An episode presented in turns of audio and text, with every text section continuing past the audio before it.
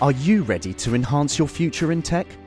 Then it's time to make your move to the UK, the nation that has more tech unicorns than France, Germany, and Sweden combined.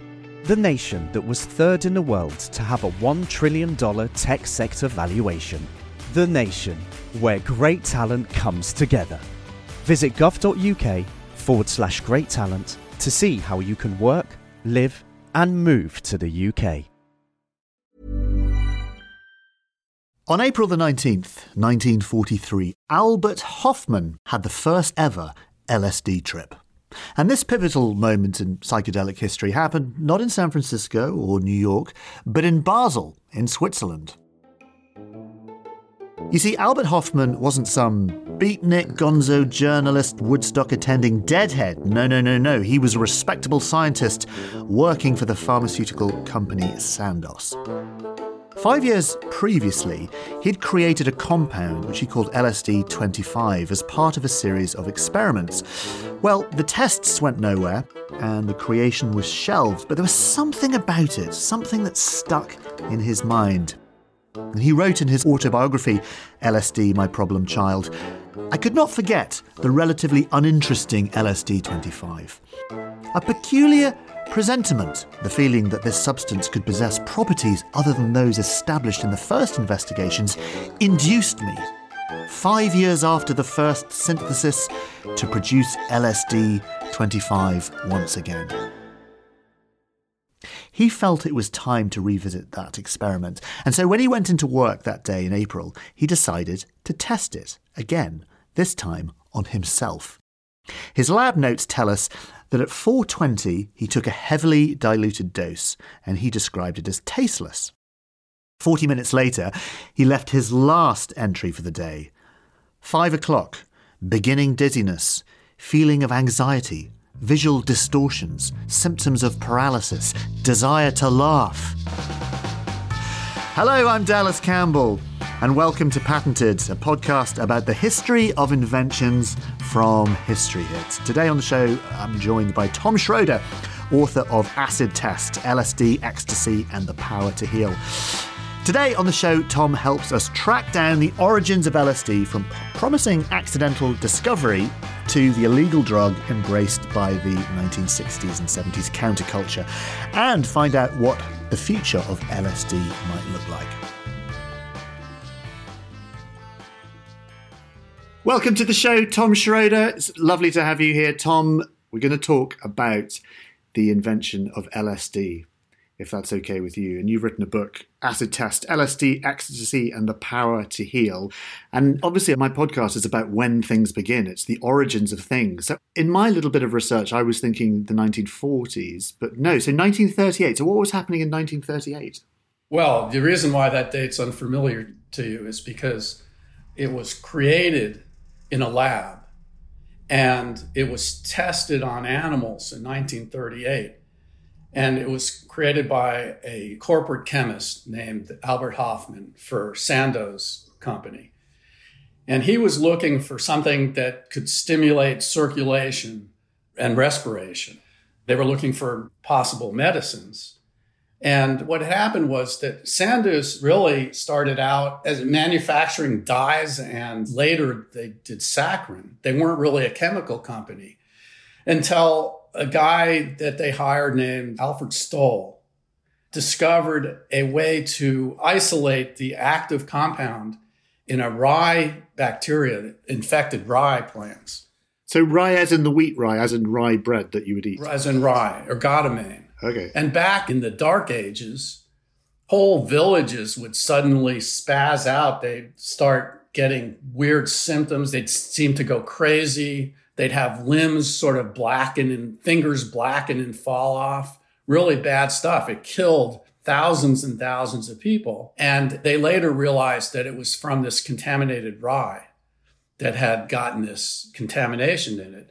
And midwives discovered that sometimes if they used it in a certain way, it could hasten the birth process. And it was used as a folk medicine for hundreds of years but it also could be a deadly poison in the wrong dosages. And just using the tainted rye, you couldn't control dosage, of course.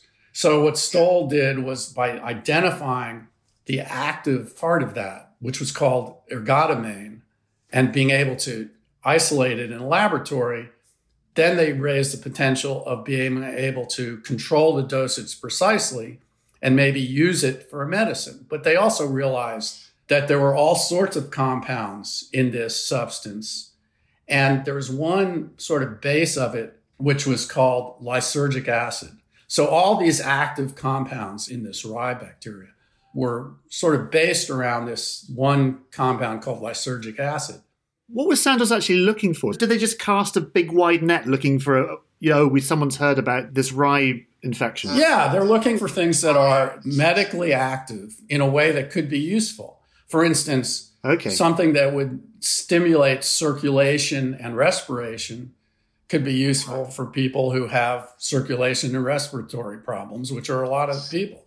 And so they had this junior guy, Hofmann, who joined the company in the 30s. And his task was to take this lysergic acid and start chemically combining it with other compounds to play around with it, see what it did. So he was going into work every morning and like messing around with these compounds. And he discovered a way to synthesize it and to sort of artificially connect them with other compounds. And he went through just a bunch of these things and he got through 24 of them without finding much of use. And then he decided to combine it with a kind of ammonia distillate that was called diethylamide. So that became lysergic acid diethylamide was the compound that he was playing with. So in German, acid it had begins with an S. So that was LSD. And it was the 25th one he did. So this was in his notes. This was called LSD 25. And this was in 1938. And he synthesized this. And he was hoping that it would have some good properties, but he was disappointed because it did sort of provoke uterine contractions, but only 70% as well as the original. Was he sort of testing all these different compounds out on animals or on animals? On animals. On animals. Yeah. Okay, yeah. And so they look at okay, what what's happening with the respiration? What's happening with the circulation? What's happening with the uterine contractions? And so this one, he found that yeah, it did have some effect, but it wasn't as good as the original. And the only other thing he noticed was that the test animals sort of grew unusually kind of nervous and rested when they gave it. But basically, they said, okay, scratch that off. And he went on to some other letter 26. By the way, as he went on, he went on to discover a medically useful drug that is still used today, actually is being used in treatment of Alzheimer's.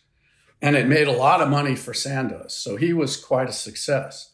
But still, five years later, he says, I never was able to get that drug, LSD 25, out of my head. And he couldn't really explain why. What he said to a friend was it was some kind of strange presentiment. And as I was doing my research, I don't think I found anyone who made this connection. But before he became a chemist, as a young man, you know, maybe in the 1920s, one day he was walking through the woods and just spontaneously, I'm going to read this because it's so cool. What he said was, All at once, everything appeared in an uncommonly clear light. Was this something I had simply failed to notice before? Was I suddenly discovering the spring forest as it actually looked? It shone with the most beautiful radiance, speaking to the heart, as though it wanted to encompass me in its majesty.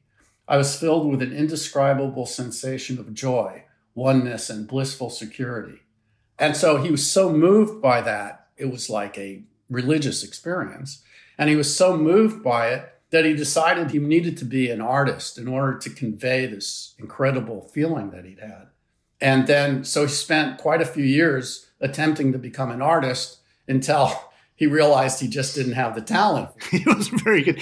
Did he have this experience because he had taken the acid? This wasn't some part of having a trip and he'd have this transcendental magical experience. No, he was just having a spontaneous sort of religious experience. So he was how interesting. It's because it sounds like when you read it like that, it sounds exactly how people might describe what it is to take mushrooms or any kind of psychoactive drug. Right. That's what's so amazing about it. And then, so what does he do? He becomes a corporate chemist. And back then, in the early 30s, he's working in this poorly ventilated lab with test tubes and beakers and Bunsen burners and equipment that really hasn't changed much for 100 years. Just sort of going through these rote things with very materialistic situation. And then he says he has this strange presentiment about this compound that he synthesized five years earlier, but for some reason it keeps coming into his head. And, you know, was it the cattle was acted so strangely that made him come back to it? And he just couldn't come up with an answer. It's like a Jungian synchronicity. It's really weird because you hear these stories of inventions or people who invent stuff, like Edison when he was inventing the light bulb, tried hundreds of different things for a filament and then chanced on the correct one completely by accident. Or with penicillin, you know, they left a petri dish by an open window and lo and behold. There's always this sort of slightly kind of almost not magical, but almost magical moments where things just happen. Well, in this case, it's even weirder because he hit on it by accident but it didn't do anything. And then five yeah. years later, he tries it again. I mean, there's just no explanation for it. And he tries it again. And what happens is, is that he starts to feel weird. He understands that ergotamine is like a dangerous substance, right? So when he's dealing with this stuff, he's using all these precautions. So he's deciding to actually ingest it himself. No, no, he's not. That's that's the interesting. No, he's still doing it on animals. Still okay. intending just to make it again to try some more tests, and he's okay. keeping away from it. I mean, he's being very careful. And so on April sixteenth, nineteen forty-three, he's working with this stuff, and he has to write a memo the next day explaining what happened. He says, "I was forced to interrupt my work in the laboratory in the middle of the afternoon and proceed home." Being affected by a remarkable restlessness combined with a slight dizziness. At home, I lay down and sank into a not unpleasant, intoxicated like condition, characterized by an extreme, extremely sim- stimulated imagination. In a dreamlike state, with eyes closed, I found the daylight to be unpleasantly glaring. I perceived an uninterrupted stream of fantastic pictures, extraordinary shapes, with intense kaleidoscopic play of colors.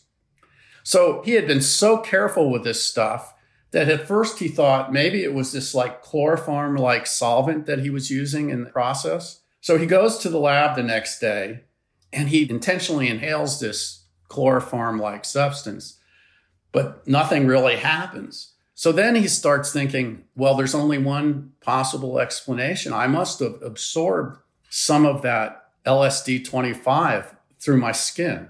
I must have touched it somehow. But that seemed weird to him because the minute quantities that he could have possibly absorbed that way couldn't possibly have affected him, he thought. But it was so intriguing to him. And of course, knowing his history of having had that spontaneous experience as a young man, you can see how it'd be especially intriguing. That three days later, on April 19th, without telling anybody at Sandoz except his lab assistant, he goes in and he dissolved 250 millionth of a gram of this LSD 25 and put it in a glass of water and drank it. That's not very much. that's that's homeopathic levels. It's exactly a thousand times less than the smallest amount of any other psychoactive substance that he knew of. So yeah. it's one thousandth, and he expected it to do exactly nothing because this is the way you experiment. If you're experimenting on yourself on something that might be deadly poison is that you do just a tiny tiny tiny tiny bit of it that you know isn't going to have any effect and then you do a tiny tiny tiny bit more. And he expected to do this for a long period of time until he felt the slightest effect. But instead that's not what happened. And remember, this is a thousand times less than the next psychoactive substance that would have an effect. So I'm going to read to you his description. Yes, please. 40 minutes later, he wrote exactly one note in his lab book. Five o'clock, beginning dizziness, feeling of anxiety, visual distortions, symptoms of paralysis, desire to laugh. But then, after he wrote that, he asked his lab assistant, I've got to get home. And they only had bicycles. So they had to ride on their bicycles the distance between the lab and where he was living. And later he described this. He says, Everything in my field of vision wavered and was distorted as if seen in a curved mirror. I also had the sensation of being unable to move from the spot. Nevertheless, my assistant later told me that we had traveled very rapidly. Finally, we arrived at home, safe and sound, and I was just barely capable of asking my companion to summon our family doctor and request milk from the neighbors. And the reason that he asked for milk was when you don't know what you might be poisoned by, milk is kind of a universal antidote. It's the best guess you can make. And he knew that. So he thought maybe he'd really done it this time. He'd poisoned himself. So he's in the room and he says everything in the room spun around and the familiar objects and pieces of furniture assumed grotesque, threatening forms. The lady next door, whom I scarcely recognized, was no longer Mrs. R, but rather a malevolent, insidious witch with a colored mask. I was seized by the dreadful fear of going insane. So he thinks he's poisoned himself. He's actually doing the first ever trip on LSD. And as he later discovered and wrote about, in an LSD trip, the set of your mind and the setting that you do it in are absolutely essential to create a positive experience. Oh, yes. And what could be a worse setting than feeling that you've accidentally poisoned yourself with something that, you know, could either drive you permanently crazy or. But also, if it's the first LSD trip, not only is he in, in, a bad situation to be taking LSD, no one's ever taken LSD before. So it's not like he knew what he was doing. So this must have just been absolutely. I mean, you can take LSD now and you know you've taken LSD, so you can always rationalize to yourself. But being in that situation, I mean, he must have just gone out of his mind, like properly out of his mind. Yeah. So, and the doctor, he actually called a doctor, but then the doctor found that his respiration and pulse, all the vital signs were completely normal. And then after a few hours, he felt better. And the interesting thing was when he woke up the next morning, this is what he wrote Everything glistened and sparkled in a fresh light. The world was as if newly created. All my senses vibrated in a condition of highest sensitivity, which persisted for the entire day. So now he's thinking, well, okay, this is really something. I've really stumbled on something here. So he goes to tell his bosses what happened. First of all, that's got to be the most novel reason for missing the afternoon at work that any employee has ever come up with. And in fact, they didn't believe him because he told them how much he took. And they just could not believe that that small amount of anything could have that kind of big effect. And his boss said, Well, I have a strong will and I could suppress the effects of psychoactive drugs just through my will. Can I just pause there? Because presumably psychoactive drugs existed before that in religious ceremonies and, you know, people taking peyote and ayahuasca and all these sorts of things. So psychoactive drugs had existed beforehand. Correct. For thousands of years. Yeah, for thousands of years. Yes, yes exactly. And in most cultures, it just so happened that in Europe and Western America, in the Western world, basically, didn't really have a well defined tradition of that that had come to the fore in the, the, age of reason and the age of science. And mescaline came to the attention of scientists in the late 19th and early 20th century.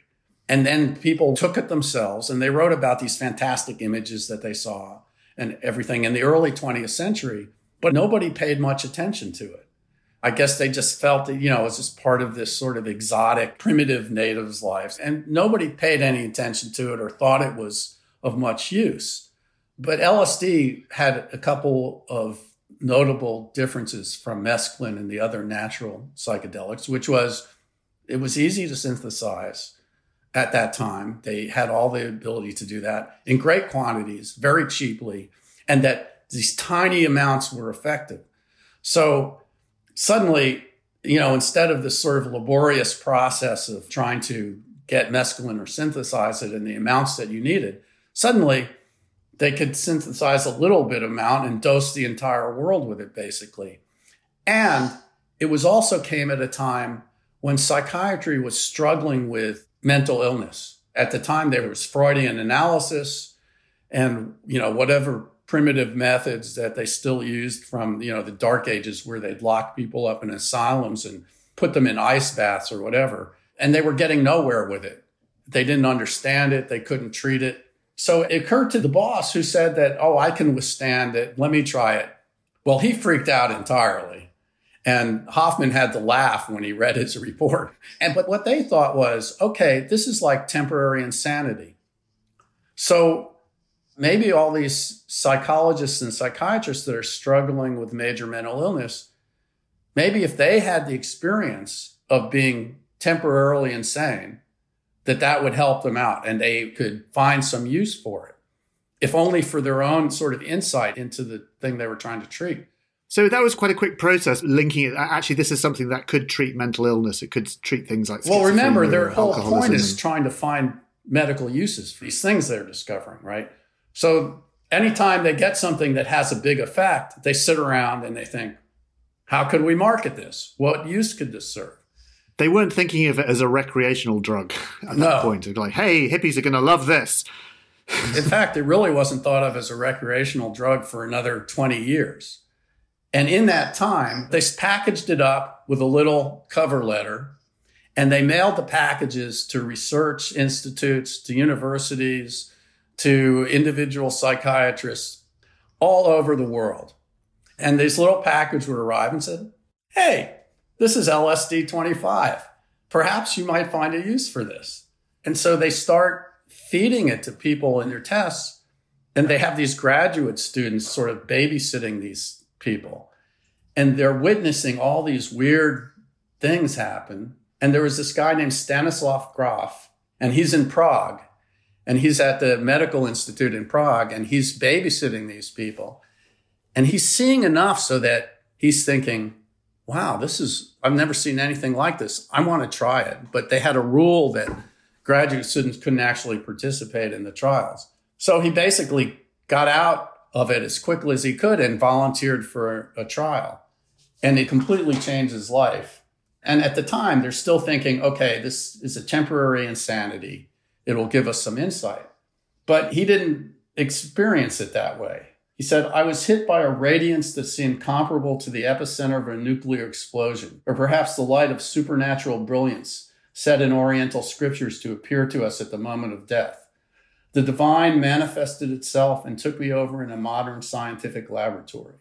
You know, and he said it completely changed my life. It lasted only a few hours, and its most significant part only about 10 minutes. It resulted in a profound personal transformation and spiritual awakening. So this guy, Stan Grof, then decides to devote his life. He says this doesn't create a temporary insanity. What this does is it gives you the insight that you could use to maybe cure yourself of insanity. And we'll be back after the short break.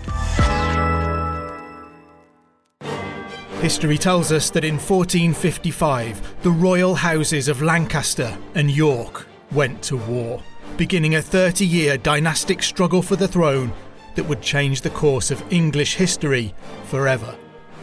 It became known as the Wars of the Roses at this time, the Wars of the Roses are well underway. There's so much uncertainty throughout the country and who's going to come through all of this. This month, we're dedicating a special series of episodes to finding out all the answers to your burning questions. People have just assumed the Beauforts were bad. But when was this scribbled in? It's effectively an act of graffiti on a parliamentary roll. Who were the key players? What were the critical battles and switches of allegiance? Was it ever really a case of good and bad? Join me, Matt Lewis, on the Gone Medieval podcast from History Hit every Saturday for brand new episodes. Normally, being a little extra can be a bit much, but when it comes to healthcare, it pays to be extra and United Healthcare makes it easy with Health Protector Guard fixed indemnity insurance plans. Underwritten by Golden Rule Insurance Company, they supplement your primary plan, helping you manage out of pocket costs without the usual requirements and restrictions like deductibles and enrollment periods. So when it comes to covering your medical bills, you can feel good about being a little extra. Visit uh1.com to find the Health Protector Guard plan for you. Are you ready to enhance your future in tech? Then it's time to make your move to the UK, the nation that has more tech unicorns than France, Germany, and Sweden combined. The nation that was third in the world to have a $1 trillion tech sector valuation. The nation where great talent comes together. Visit gov.uk forward slash great talent to see how you can work, live, and move to the UK. Say hello to a new era of mental health care. Cerebral is here to help you achieve your mental wellness goals with professional therapy and medication management support. 100% online. You'll experience the all new Cerebral Way, an innovative approach to mental wellness designed around you. You'll get a personalized treatment plan from a therapist, prescriber, or both in a safe and judgment free space. Your cerebral therapist or prescriber will outline a customized plan with clear milestones along the way so you can get to feeling your best. With Cerebral, you're not alone in your mental health journey. We're here to empower you to live a fulfilling life. So take that first step towards a brighter future and sign up today at cerebral.com slash podcast and use code ACasts to get 15% off your first month. Offer only valid on monthly plans. Other exclusions may apply. Offer ends July 31st, 2024. See site for details.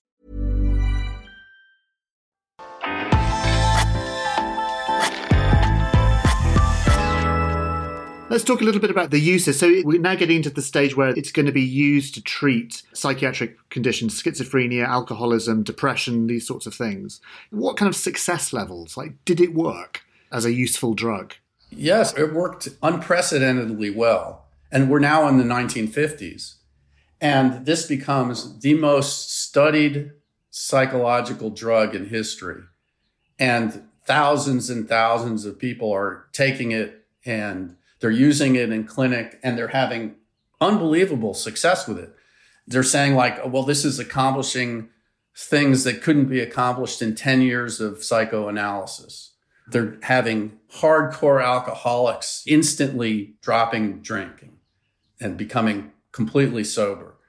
Was there an explanation as to why it was working, or is there a thesis as to why psychedelics would have that effect on people with, you know? Well, that's a really interesting thing. Is you know, like penicillin, if you have an infection, you take penicillin, and the penicillin kills the bacteria that's causing the infection. It's very direct, it's very simple.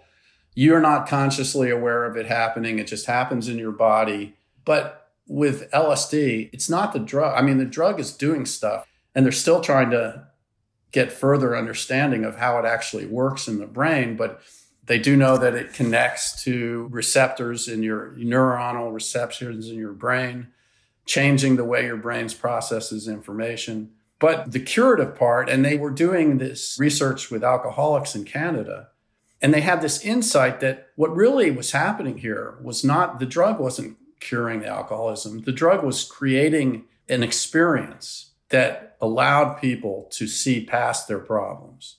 People would say, you know, I suddenly rose up to a point where I understood that I wanted to be clean, that I didn't want to drink, and that I just saw things in a way that made me a different person. If it was so successful, as you described, just take us through the process of how it became so demonized. We can thank the Nazis and the CIA in a way because what happened was that during the war, you know, the Nazis did all sorts of these awful medical experiments. For instance, they wanted to see how much cold somebody could survive. So they would like take their uh, concentration camp prisoners and they'd strip them down and throw them in a pool of iced water and just leave them there and just to see how long it took for them to die. But they also were aware of mescaline. And so they figured, well, maybe that would be a good interrogation drug. Or maybe it would be a good torture drug, you know, make torture worse. So the CIA, after the war, got all the records of this Nazi research. And then along came LSD so that it was easy to make and plentiful. So they decide, well, you know, maybe it could prevent our own agents could take it if they were caught and it would make them incapable of telling the truth. Or maybe we could give it to subjects in interrogation and make it a truth drug so they'd have to tell the truth. Is this MK Ultra was the famous CIA LSD mind control experiments, wasn't it? Is this what we're talking about? Right. So they did all sorts of things. They also thought, you know, maybe we could disgrace a foreign politician by slipping it to him when he's about to give a speech. Or, you know, they had all these sort of crazy ideas about how it could be used, none of which ever sort of amounted to anything useful, even useful from their perspective.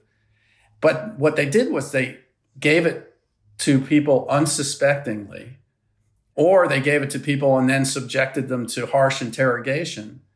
And of course, they did a lot of damage this. I mean, if somebody starts having this experience and doesn't know what it is, they slip into this whole fear thing and the fear is magnified. And there were suicides involved with this. They even funded a brothel in San Francisco and they'd slip it into the drinks of the Johns and then sort of follow them and see what happened. You know, it's extremely irresponsible and dangerous what they were doing. But they also paid for a bunch of research, sponsored a bunch of research in psychiatric hospitals, et cetera. And what this did was so thousands of people, often on college campuses, are sort of getting through the CIA's sort of unaudited research. They're getting doses of LSD, and some of them are having these amazing experiences, just like Stan Grof did. And so this creates both a black market for LSD from the CIA funded research, and it also puts a lot of doses out on the street. So suddenly, this guy, he was the grandson of a US senator named Stanley Owsley. And he gets one of these sort of CIA sponsored doses and decides that this is the solution to world peace. That the way you felt connected to the world and everything was connected and that we all sort of belong to each other, et cetera, all that stuff, that this would change everybody so that there would be a lot of incentive to sort of be peaceful and not destroy things. And so he spent three weeks in the library at Berkeley teaching himself how to manufacture this. And he manufactured thousands of doses and spread it all around, including giving it to a young Ken Kesey. Yeah, he wrote the famous book. One flew over the One flew cuckoo's the nest. cuckoo's nest. Yeah, yeah, yeah. And he wrote the first part of that book when he was tripping. right. And it's brilliant. It is brilliant. It's yeah. That'll also reverberate later on. And the Grateful Dead. And so with Owsley's acid, they started having these Kool-Aid acid tests, which is, you know, where the name of my book came from. And so it becomes this fad on college campus and it spreads all over. So what year are we talking? Because I always think about sort of 1968 as the sort of famous summer of love. What year are we talking? This is in the mid 60s. This is like working its Mid-sixties. way up to that. So very Yeah. early on. And our culture is so tightly bound psychologically. And any kind of inebriation is suspect. But this particular kind of inebriation seems so weird and outlandish that it was very scary to people. And plus, it hooked up with this whole Vietnam War protest movement. And so it kind of got entangled with this whole sort of cultural revolution that was going on. It was an extraordinary time. You think about it. Yeah, I mean, Vietnam was going on, Apollo was going on, LSD was going on, a sort of revolution in music was going on. It was a pretty heady time. It all seemed to feed into each other. Yes. And of course, the authority things. figures at the time were very threatened by all these changes that were happening. Of course. It seemed Yeah, well, totally out of control to them. And there were people like Tim Leary who were telling people to tune in, turn on, and drop out. And, you know, he meaning drop out of society. So they kind of started pointing the finger at LSD, saying LSD is like causing people to reject our culture, reject our society. And so they started really going after it legally. And remember that now for 20 years, this is being used with great success to treat all sorts of difficult conditions addiction, alcoholism, depression, and even like bad marriages. People were having psychedelic trips and sort of going under analysis with their partners and working out problems that they hadn't been able to in their marriages, that sort of thing. And so this has been going on for 20 years. There were clinics. Stan Grof was invited to be a head of the psychiatric research department at the University of Maryland based on the fact that he had the most clinical experience using LSD in therapy. And this was in the late 60s. But then in 1971, they made LSD a Schedule One drug, which meant that it was like on the same level as heroin in terms of law enforcement. And this was the most researched drug in the world. All research shut down on a dime. Grof was out of a job. Every graduate student who had expressed interest in it had to disavow it or risk losing their careers. it was completely and successfully shut down. However, it didn't shut down illegal use of it. In fact, that was expanding. So, I mean, it was one of these things that did not accomplish what it was aimed to do, which was to shut down all this illegal use. But what it did do was shut down all investigation into how it could be used in a responsible and useful way. It's a really fascinating journey. So we've gone from it being a drug to help people to part of this great cultural revolution to it being banned.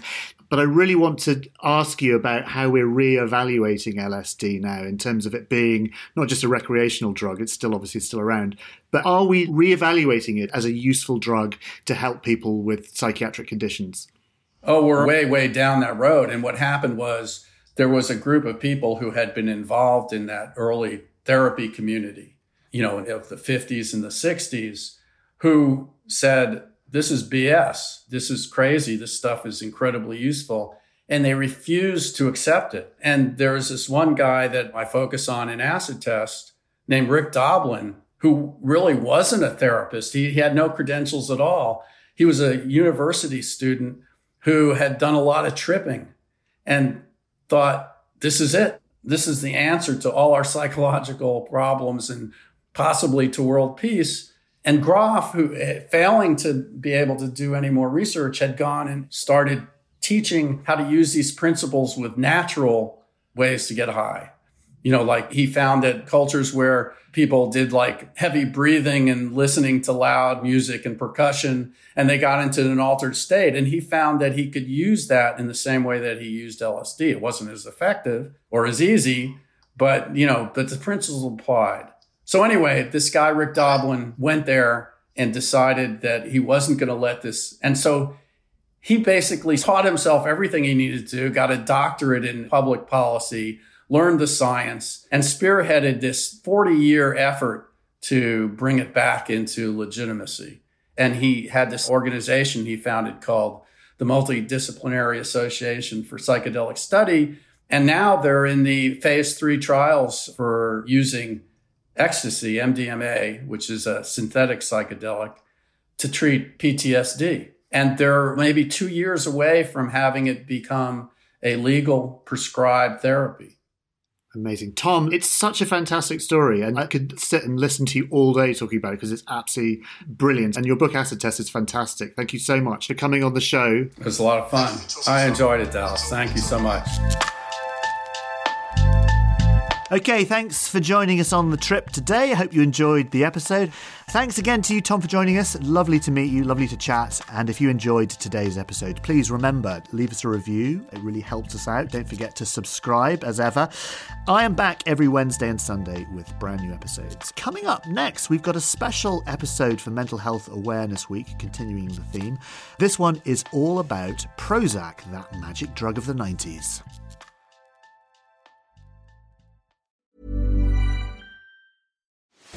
Are you ready to enhance your future in tech? Then it's time to make your move to the UK, the nation that has more tech unicorns than France, Germany, and Sweden combined. The nation that was third in the world to have a $1 trillion tech sector valuation. The nation where great talent comes together. Visit gov.uk forward slash great talent to see how you can work, live, and move to the UK. While I still have you, very briefly, if you fancy getting all of the History Hit podcast archive, and new episodes ad free, along with hundreds of history documentaries to watch. Download our app across Apple App Store, Google Play, and smart TV platforms. Follow the link in the show notes or go to historyhit.com slash subscribe. There is thousands of hours of history on there, including a documentary on science in the Middle Ages with Seb Falk, and also one with me talking about the secret history of the space race. As a patented listener, you get a special gift if you use the code patented at the checkout. You get 50% off your first three months. That's patented for 50% off your first three months. And if you're an Apple listener, you can subscribe for new ad free podcast episodes within the Apple app.